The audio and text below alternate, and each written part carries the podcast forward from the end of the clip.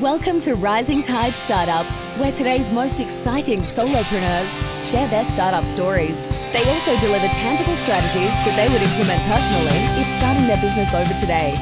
Each episode is a startup masterclass. Make sure you take notes. Take it away, Kevin. This is Kevin Pruitt with another episode of Rising Tide Startups, and my guest today is Glenn Tranter. Glenn, thanks for joining us on Rising Tide. Hey, Kevin, really pleased to be here. So tell our audience a little bit about Glenn Tranter.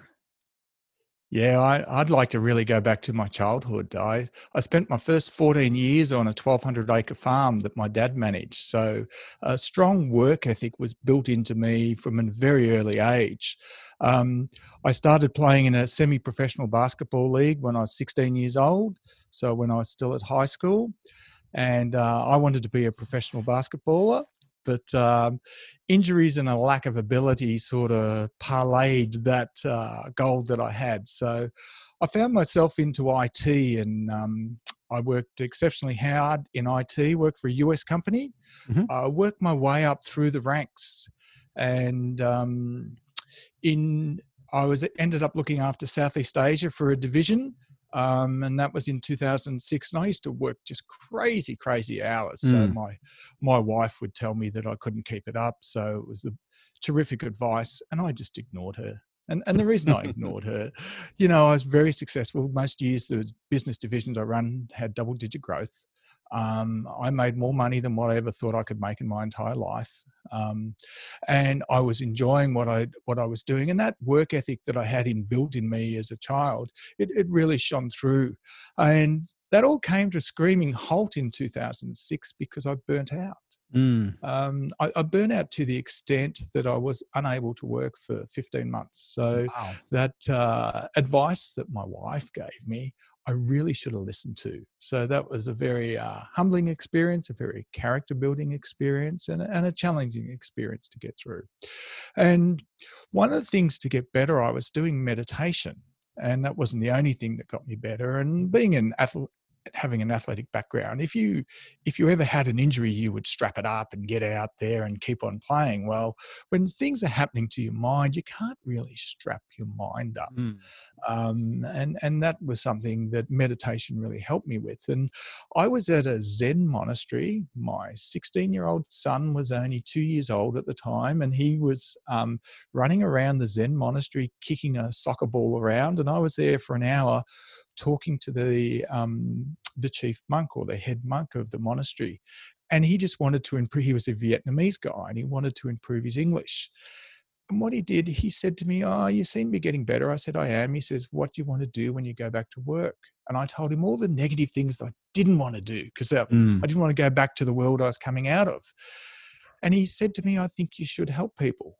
And I'm like, "How can I help people?" I've got no idea. And he goes, Oh, time's up. So he left me a week to ponder that thought, which was very, very clever of him. And, and I worked that out in, in a week's time. So I got into uh, productivity. I worked for essentially a time management company where it was helping people uh, achieve their work far, far easier. And mm-hmm. I spent eight to nine years there and lo- absolutely loved what I was doing. And then the directors fell out of love. And um, they shut down the east coast of Australia one day.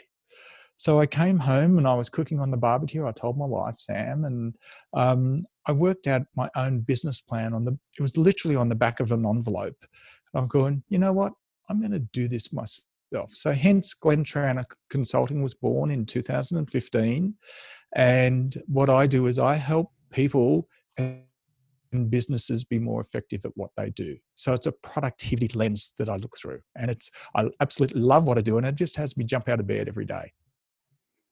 So I, I see a lot of people that are kind of in the consultancy space in in various capacities. So what is the when you're talking to a an SME, you know, company owner or whatever, what's the biggest hurdle that that you have to overcome in their in their mindset or any objections that they have or whatever to really get them to buy into the need for your consultancy services yeah that it, it's a really good question that you ask and and i think it's important as to who you talk to see i like talking to the decision makers i yeah. i've I've got experience in running businesses, so I've got a real understanding of what's going on. What I do know is there's a significant difference between being busy and being effective. Mm. And I, have been guilty of that in in my life. You know, I I don't think I would have had I'll call it a breakdown in 2006 if I wasn't so busy. If I was more effective of what I was doing. So. We'll, what we've really got to understand is whether or not people are achieving their targets, and if they are, great. If that's the case, what's the impact on the individual? So, is it scalable? Is it sustainable?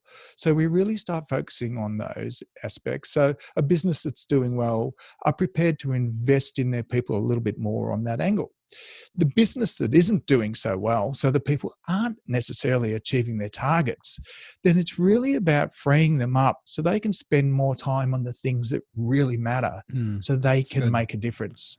So it's really having that business discussion. If you had to uh, kind of identify a, a very narrow niche that you really drill down on in, in your particular consultancy uh, space, what would that be?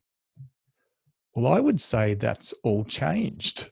I would say with COVID nineteen, that is, yeah, exactly yeah, just right. recently, absolutely, completely changed. And and really, this topic of startups, it, it's really interesting because the whole world's almost a startup with what we're going through. What a great moment. analogy! Yes. Yeah, it, it really is. So so let's talk about me for for a little moment here. Is that um, two weeks ago I had two months worth of work that disappeared overnight Mm. So that was two, two months worth of work on speaking engagements, of running offsites, of running training programs, of running coaching programs. Now, a number of those things could be moved to uh, online, but because of the fiscal impact on the organizations, they're a little bit unsure. So that yeah. disappeared overnight. So I'm not going to get any speaking engagements for a, for a while. I'm going to guess. Um, so I, I, really had to just re- flip my business literally within two days as to what makes sense. And one of the things that I do when I coach people in productivity is that they might be working in an office, they might be working from home. I don't really care where they're working. So it made sense to me to put more on an emphasis of helping people to work from home. Because a lot of these people at the moment, they haven't asked to work from home and they've been thrown in there. And what we do know about people who work from home, some people do it really, really effectively, whereas other people are quite ineffective at doing it. They actually work longer hours, so they think reducing the commute that they'll work less hours, but they're actually working longer hours, mm. getting less done they think that um, they'll get more done without the uh, interruptions from a business of being in a busy office, but they find there's a greater number of distractions at home. So, um, and they procrastinate more even though they know exactly what to do. So it, it's a real, real issue that a lot of people are, are, are struggling with at the moment. So, um, and what I'm seeing, what's happening in the market at the moment, there's this bit of a panic. Hey, we've got to get everyone working from home. Let's get everyone Zoom access. We could at mm-hmm. least communicate. Yep. Um, and a lot of people are thinking this is a technology issue. It's not a technology issue. So technology is something that supports it. Mm-hmm. It's it's more of a people issue. So it's really about how's the team going to engage? How are they going to collaborate? How's the individual going to get their work done? And I see there's a, a really huge niche in that for me at the moment. So mm-hmm. not for the people that um, that are doing it well. It's for those that are struggling with it. Yeah, and I I think that uh, I mean I, I love the way that you've kind of identified this new you know opportunity in the midst of a crisis because i i cannot agree with you more that i think that when we come out of this we will be changed irrevocably. So i mean i i think that there will be you know business as usual will not exist on the backside of of this of this transition of this pandemic because i do think that companies that kind of have have had to transition to a more remote, remote workforce their employees will not want to go back to the way it was before or they'll they'll see real benefits in in this dispersed you know workforce if they've if they've been successful in transitioning to it. So i mean would you agree that that you think that's that's coming Oh, absolutely, Ab- absolutely, and it's coming for a number of reasons. So one is that it, it reduces the real estate costs and the the expense of running for an sure. office. Um, there will be the people push being the other angle, um, but what's not really being spoken about at the moment is that it's a tough economic climate that we're looking right into at the moment.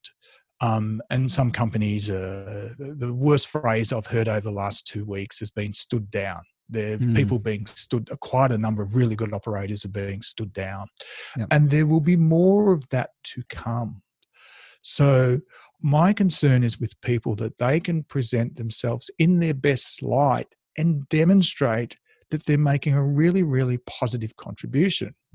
Now, the other side of this, the flip side is um, we know that, that a lot of jobs are going to disappear because of machine learning, because of artificial intelligence, because of robots as well. Mm-hmm. So work as we knew it is changing anyway. And I think that aspect just speeds up because why uh, while uh, technical equipment can get viruses, they they cannot get the coronavirus. Right. and and I I just think there's Silicon Valley companies who are seeing this as a real real real opportunity for mm-hmm. themselves. Mm-hmm.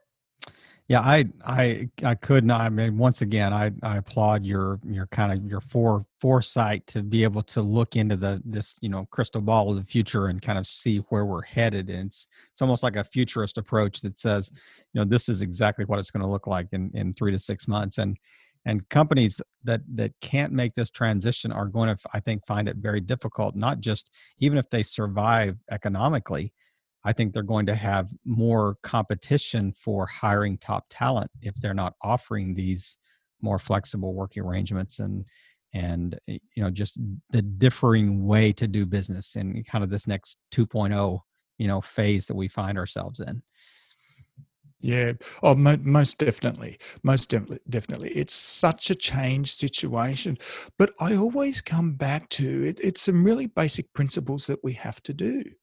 And what we have to do is we're employed to do a role and we've got some form of targets and we have people have varying degrees in their ability to achieve those targets. Mm-hmm. So a four day work week is a is a push that's really happening, and, and that's going to slow down, by the way, at the moment with what's everything that's going on at the moment. um, but at the heart of the four day work week is you've got to be able to do five days worth of work in 4 mm-hmm. and so therefore the heart of that is productivity in essence, it's productivity. Now, it's an initiative that works because it's a win win situation. It's a win for the company to get productivity gains, it's a win for the individuals to get the same pay of doing five days worth of work in four. Yeah. And and we've never had these situations because it's normally been the company has taken the productivity gains.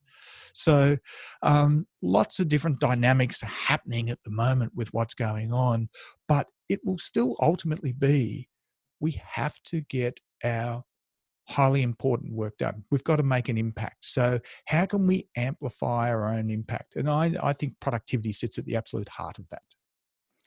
So you you made this transition in what you said 2015. You kind of you kind of went on your own and and started yep. your consultancy. Yes, that's correct. So had, was it was it kind of an upward you know upwardly growing hockey stick graph until the the virus hit or walk us through kind of the last three or four years and what yeah. what's been the progression of you of you launching out on your own? Yeah it, it it's really really it, i think it's a great question and it's really really interesting. So it, it, it has gone and been in an upward projection. Um, in the earlier days nowhere near the speed that I would like it to be. So, um, one of the dangerous sides of me is I'm a perfectionist, and um, I've, I've learned to monitor that, and it's something that I have to keep an eye on. So, um, the day I decided I'd go with my business, this other organization had dissolved.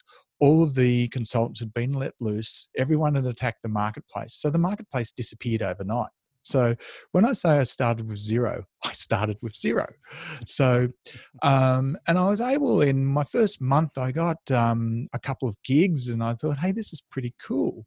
But what I also did, that perfectionist side, I wanted to do a really good job. I wanted to put meat on the bone in my subject matter. Mm-hmm. And I joined a business school called the Thought Leaders Business School. And it was probably the fourth most expensive investment I've made in my life.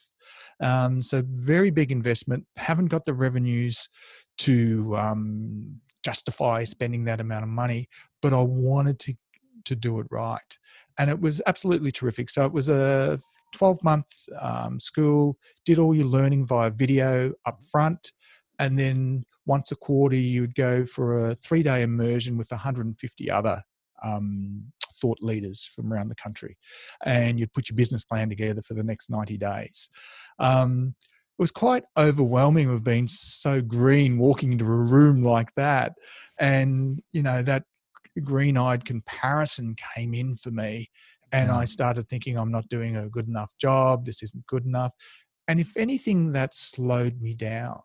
And that's nothing to do with the business school. The, the business school was absolutely fantastic and gave me lots of support. That was a me thing Mm. So, and it, it, took me a while to overcome that. Um, but the, the growth has been um, steadily heading in the right direction. Um, you know, we've made looked at markets along the way and um, got some of them right and got some of them wrong. So in 2016, I wrote a book called Rapid Response, and uh-huh. it was how IT executives deliver excellence into the business. Because um, I came out of IT, I, I wrote that book. Um, and it's my glorified business card. And I still give it out to even non IT people now because mm-hmm. the book is productivity book it, it, all of it's a productivity book but 70% is valid for anybody and the reason i wrote it was the it sector was going through is it was becoming more of a commodity so mm. it was there was less resources but more work to do for a number of organizations. Not all of them in the it sector but a number of them. Um, so that was that was something and coming from the it industry i knew i had to put it on it otherwise they wouldn't want to know about it. So that was one niche that i went went after. But what i what i'd done this year this year was really about scaling my business. So i'd set up two really good strategic relationships um, where things were about to take off and COVID 19 has just shut those down and, and probably shut them down for 12 months, I'd say. Wow. So, hence, I just needed to pivot the business lightly again. Yeah. And, I and you're, it sounds like you're very market sensitive and, you know, that you can, you can really kind of read where, the market is going and and a lot of that i mean nothing is wasted. I mean i've interviewed 150 plus you know people on the on the podcast and and you can you can kind of see their story you know unfold as they're talking and and nothing is wasted in this economy and in the economy of their life and their experiences and their the hard knocks and the obstacles and you know where they are today is is really just a culmination of so many things that that are kind of built together and it's it's so interesting to see and, and and you're a perfect example of this that the thing you're doing now was built over many many years of experience and uh, relationships and knowledge and wisdom and and mistakes made and all this that you know are now coming together so you can speak wisely into the life of someone else i mean i, I just yeah. love that story Oh, oh, thank you so much. And and I'm one of these people. My best learning style is typically by making a mistake. So I can sit in a classroom and a learn. lot of us are like that. But, yeah, yeah. And it, it's normally I got to touch it, feel it, and then scratch my head, and I go, well, if I had my time over again, I don't think I'd do that again. so, um, one of the things though, besides being a, a, productivity coach, a business coach, a leader, a mentor, um, I was a basketball coach for so many years. It's not funny, and and coaching is coaching. So coaching's yep. uh, there's such a difference between coaching and mentoring. And to me, coaching is about asking really good questions. So I know when I was a basketball coach and we were running highly sophisticated offenses and defenses, and if I'd say to one of my players if they got into the got in the wrong spot, they might have only been two feet out of where they needed to be. And if I told them where they needed to to go to, it generally didn't resonate. When I took the time to ask them and say, Hey, Harry, why are you standing there? Where should you be? that's when the penny would drop. Mm. So a lot of what I do is I, I think I'm a people person, and so much is I love asking questions. I'm really, really so inquisitive about what people do. Why do you do it that way? Does that make sense? And often people tell me stuff. I look at them and I go, I don't mean to be rude, but I don't buy this. I don't buy this whatsoever. It's not making sense to me can you step me through again or explain it in a different way and it's it's really interesting because they start exploring their thoughts at that time Yep. And um, so to me, good coaching is about asking really good questions. And at the moment, all, all I've done is I've asked people around, asked business leaders, you know, what's keeping you awake at night?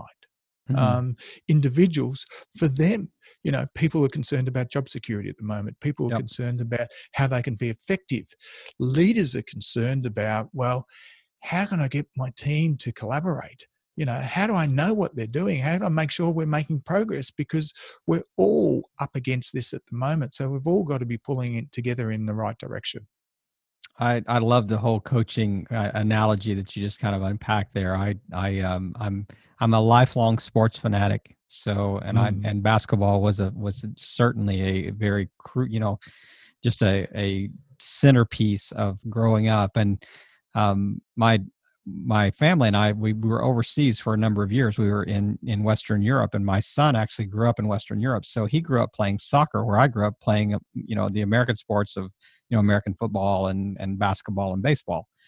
And we would we would look at the the strategy like we would be sitting there watching say a soccer match or a football you know european football match and and i would say okay i want you to look at these at these guys and these player movements and tell me why you think did he do the right thing at that time or not? And and my son would look at me he said how do you know the strategy of soccer when it wasn't even a sport you played growing up? And i'm saying son this is just basketball.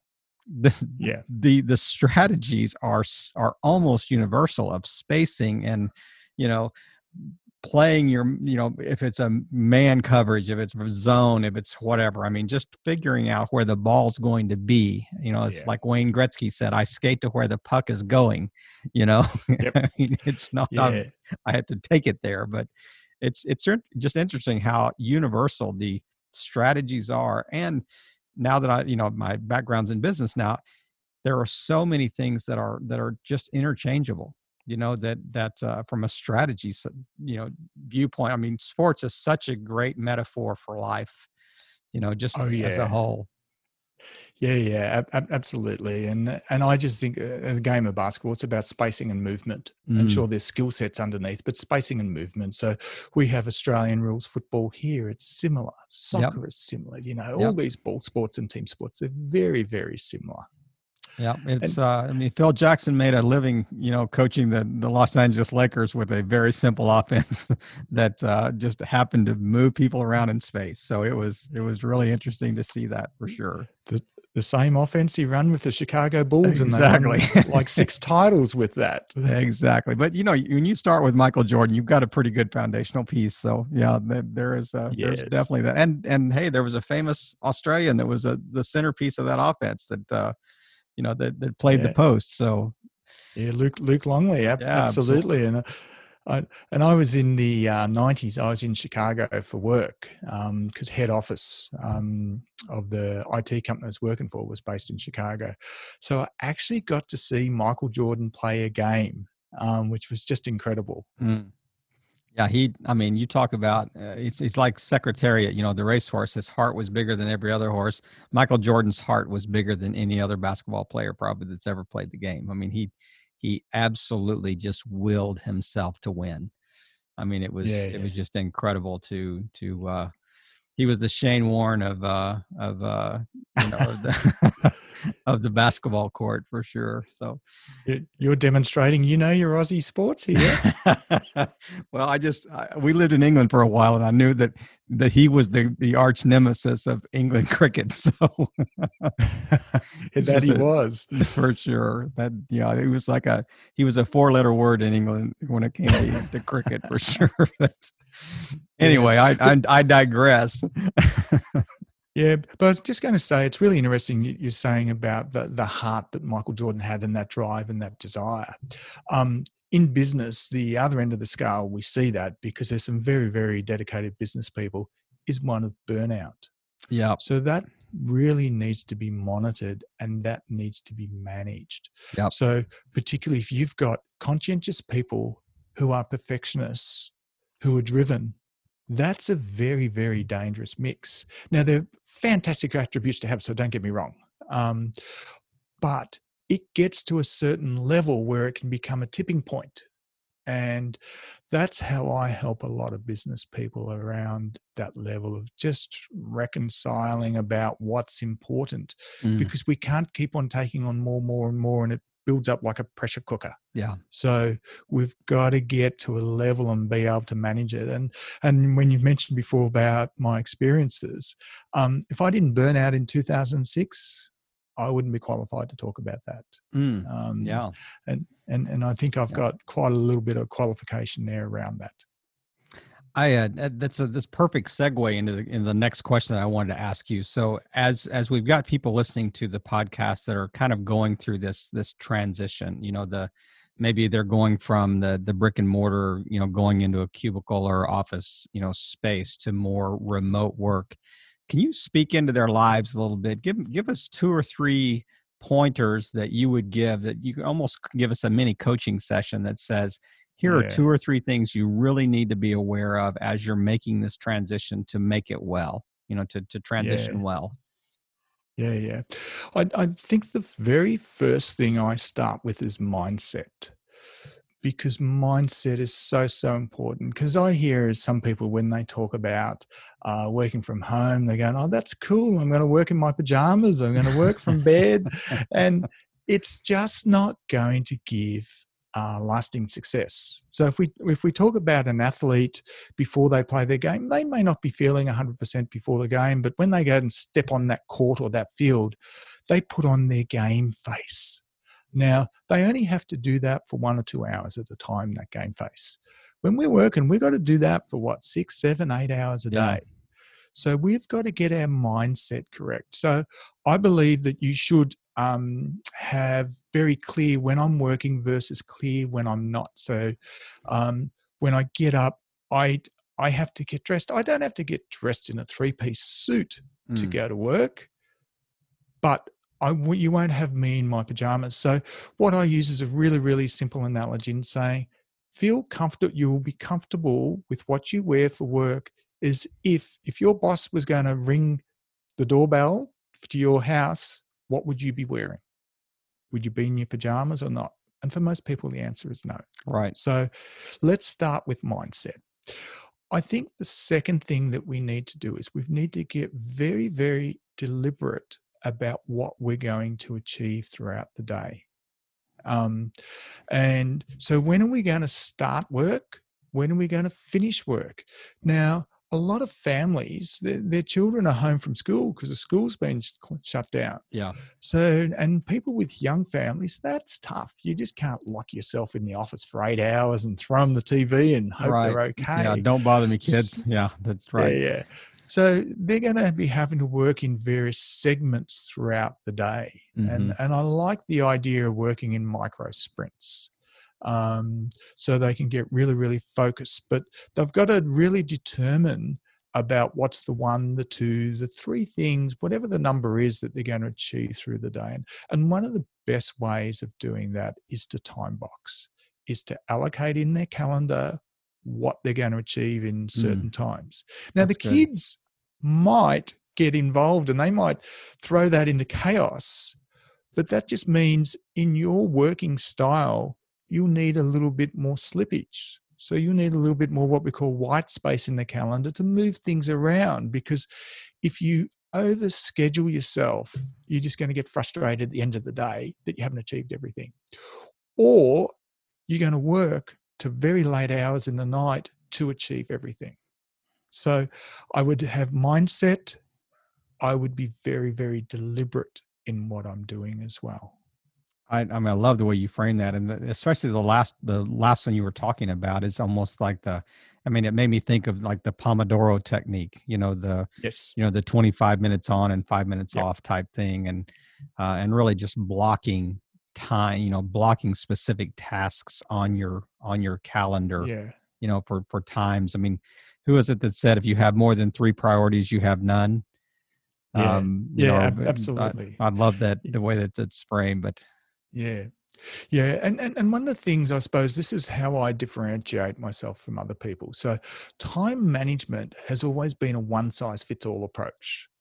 So, if you wanted with pink and purple dots, and if that's how you work, great. But if you had it with green dots and it wouldn't work. So consultants like myself would basically say it didn't work for you because you didn't apply the principles. Mm. Um, now, one of the biggest shifts that I've seen is technology. Mm-hmm. Technology mm-hmm. is so flexible now. My take is is that everyone's got a way they do their best work. It's just that everyone doesn't do their best work all the time. So we could flip any of the principles on their head and line them up to the person's strengths and preferences. So we should be working based on their strengths, weaknesses, and preferences. Now, one size fits all works pretty well for 70% of the population, but mm-hmm. not 100% of the population. Right. So if we had a more flexible approach to how we work based on our strengths, weaknesses, and preferences, then it would feel more natural and we could get more done. So if we use the Pomodoro technique at, at, the moment, so for anyone who doesn't know it, it's working a 25 minute sprint, have a five minute break, another 25 minute sprint, another five minute break. And you might do four of these and then you need a, a bigger break because you're quite exhausted at that mm-hmm. stage. Yeah. Um, a lot of the executives who I work with, their day isn't as structured as that. They don't get 25 minute breaks at a time, mm-hmm. but they've got to work in sprints so we manipulate the Pomodoro and we say the sprint is whatever time you've got. So if you've only got 10 minutes, then you're in a sprint for the 10 minutes because you've got to keep things moving, whether mm. that be 15 minutes the next one. But it's still using the same concept of the Pomodoro. Right. Maybe not quite as good as a Pomodoro, but it's better than having nothing at all. Mm-hmm. Yeah, I, I love the way that you you kind of you know you wrap the the principles you know you hold them kind of loosely you know as as yes. you're applying to whatever that that that specific uh, you know case is that you're you happen to be looking at but and i i could continue to ask you questions all night long or all day long and but uh, i do want to honor your time but is there is there anything you just want to really quickly wrap us up with today? And then you know tell people where the best place to find you online. Yeah yeah. I, I, think with everything that we're going through at the moment, what we really need to do is we really need to look after ourselves, our own mental well being. Um, we need to get results. So we need to demonstrate our value at the moment. Now, if that's not quite fitting for you, that's where customized coaching can actually come in and help you. So, um, for people like myself, uh, we do coaching like this via Zoom. Mm-hmm. So that, that online coaching model works really, really well and can be really, really effective way of doing things. Um, you can find me at uh, my website, which is Glenn with two N's, G L E N N, Tranter, T R A N T E R dot com. Um, I'm on LinkedIn. I, I, post every day on LinkedIn, and my marketing at the moment is predominantly through LinkedIn, where I'm sharing value around. So, anyone feel free to um, connect with me or reach out to me um, because it, it, it, it's really about how can we lead ourselves? How can we lead our teams? How can we demonstrate our value? And, you know, it's very uncharted territories that we're in. We've had a lot thrown at us, but we've got to demonstrate value still whilst that's going on.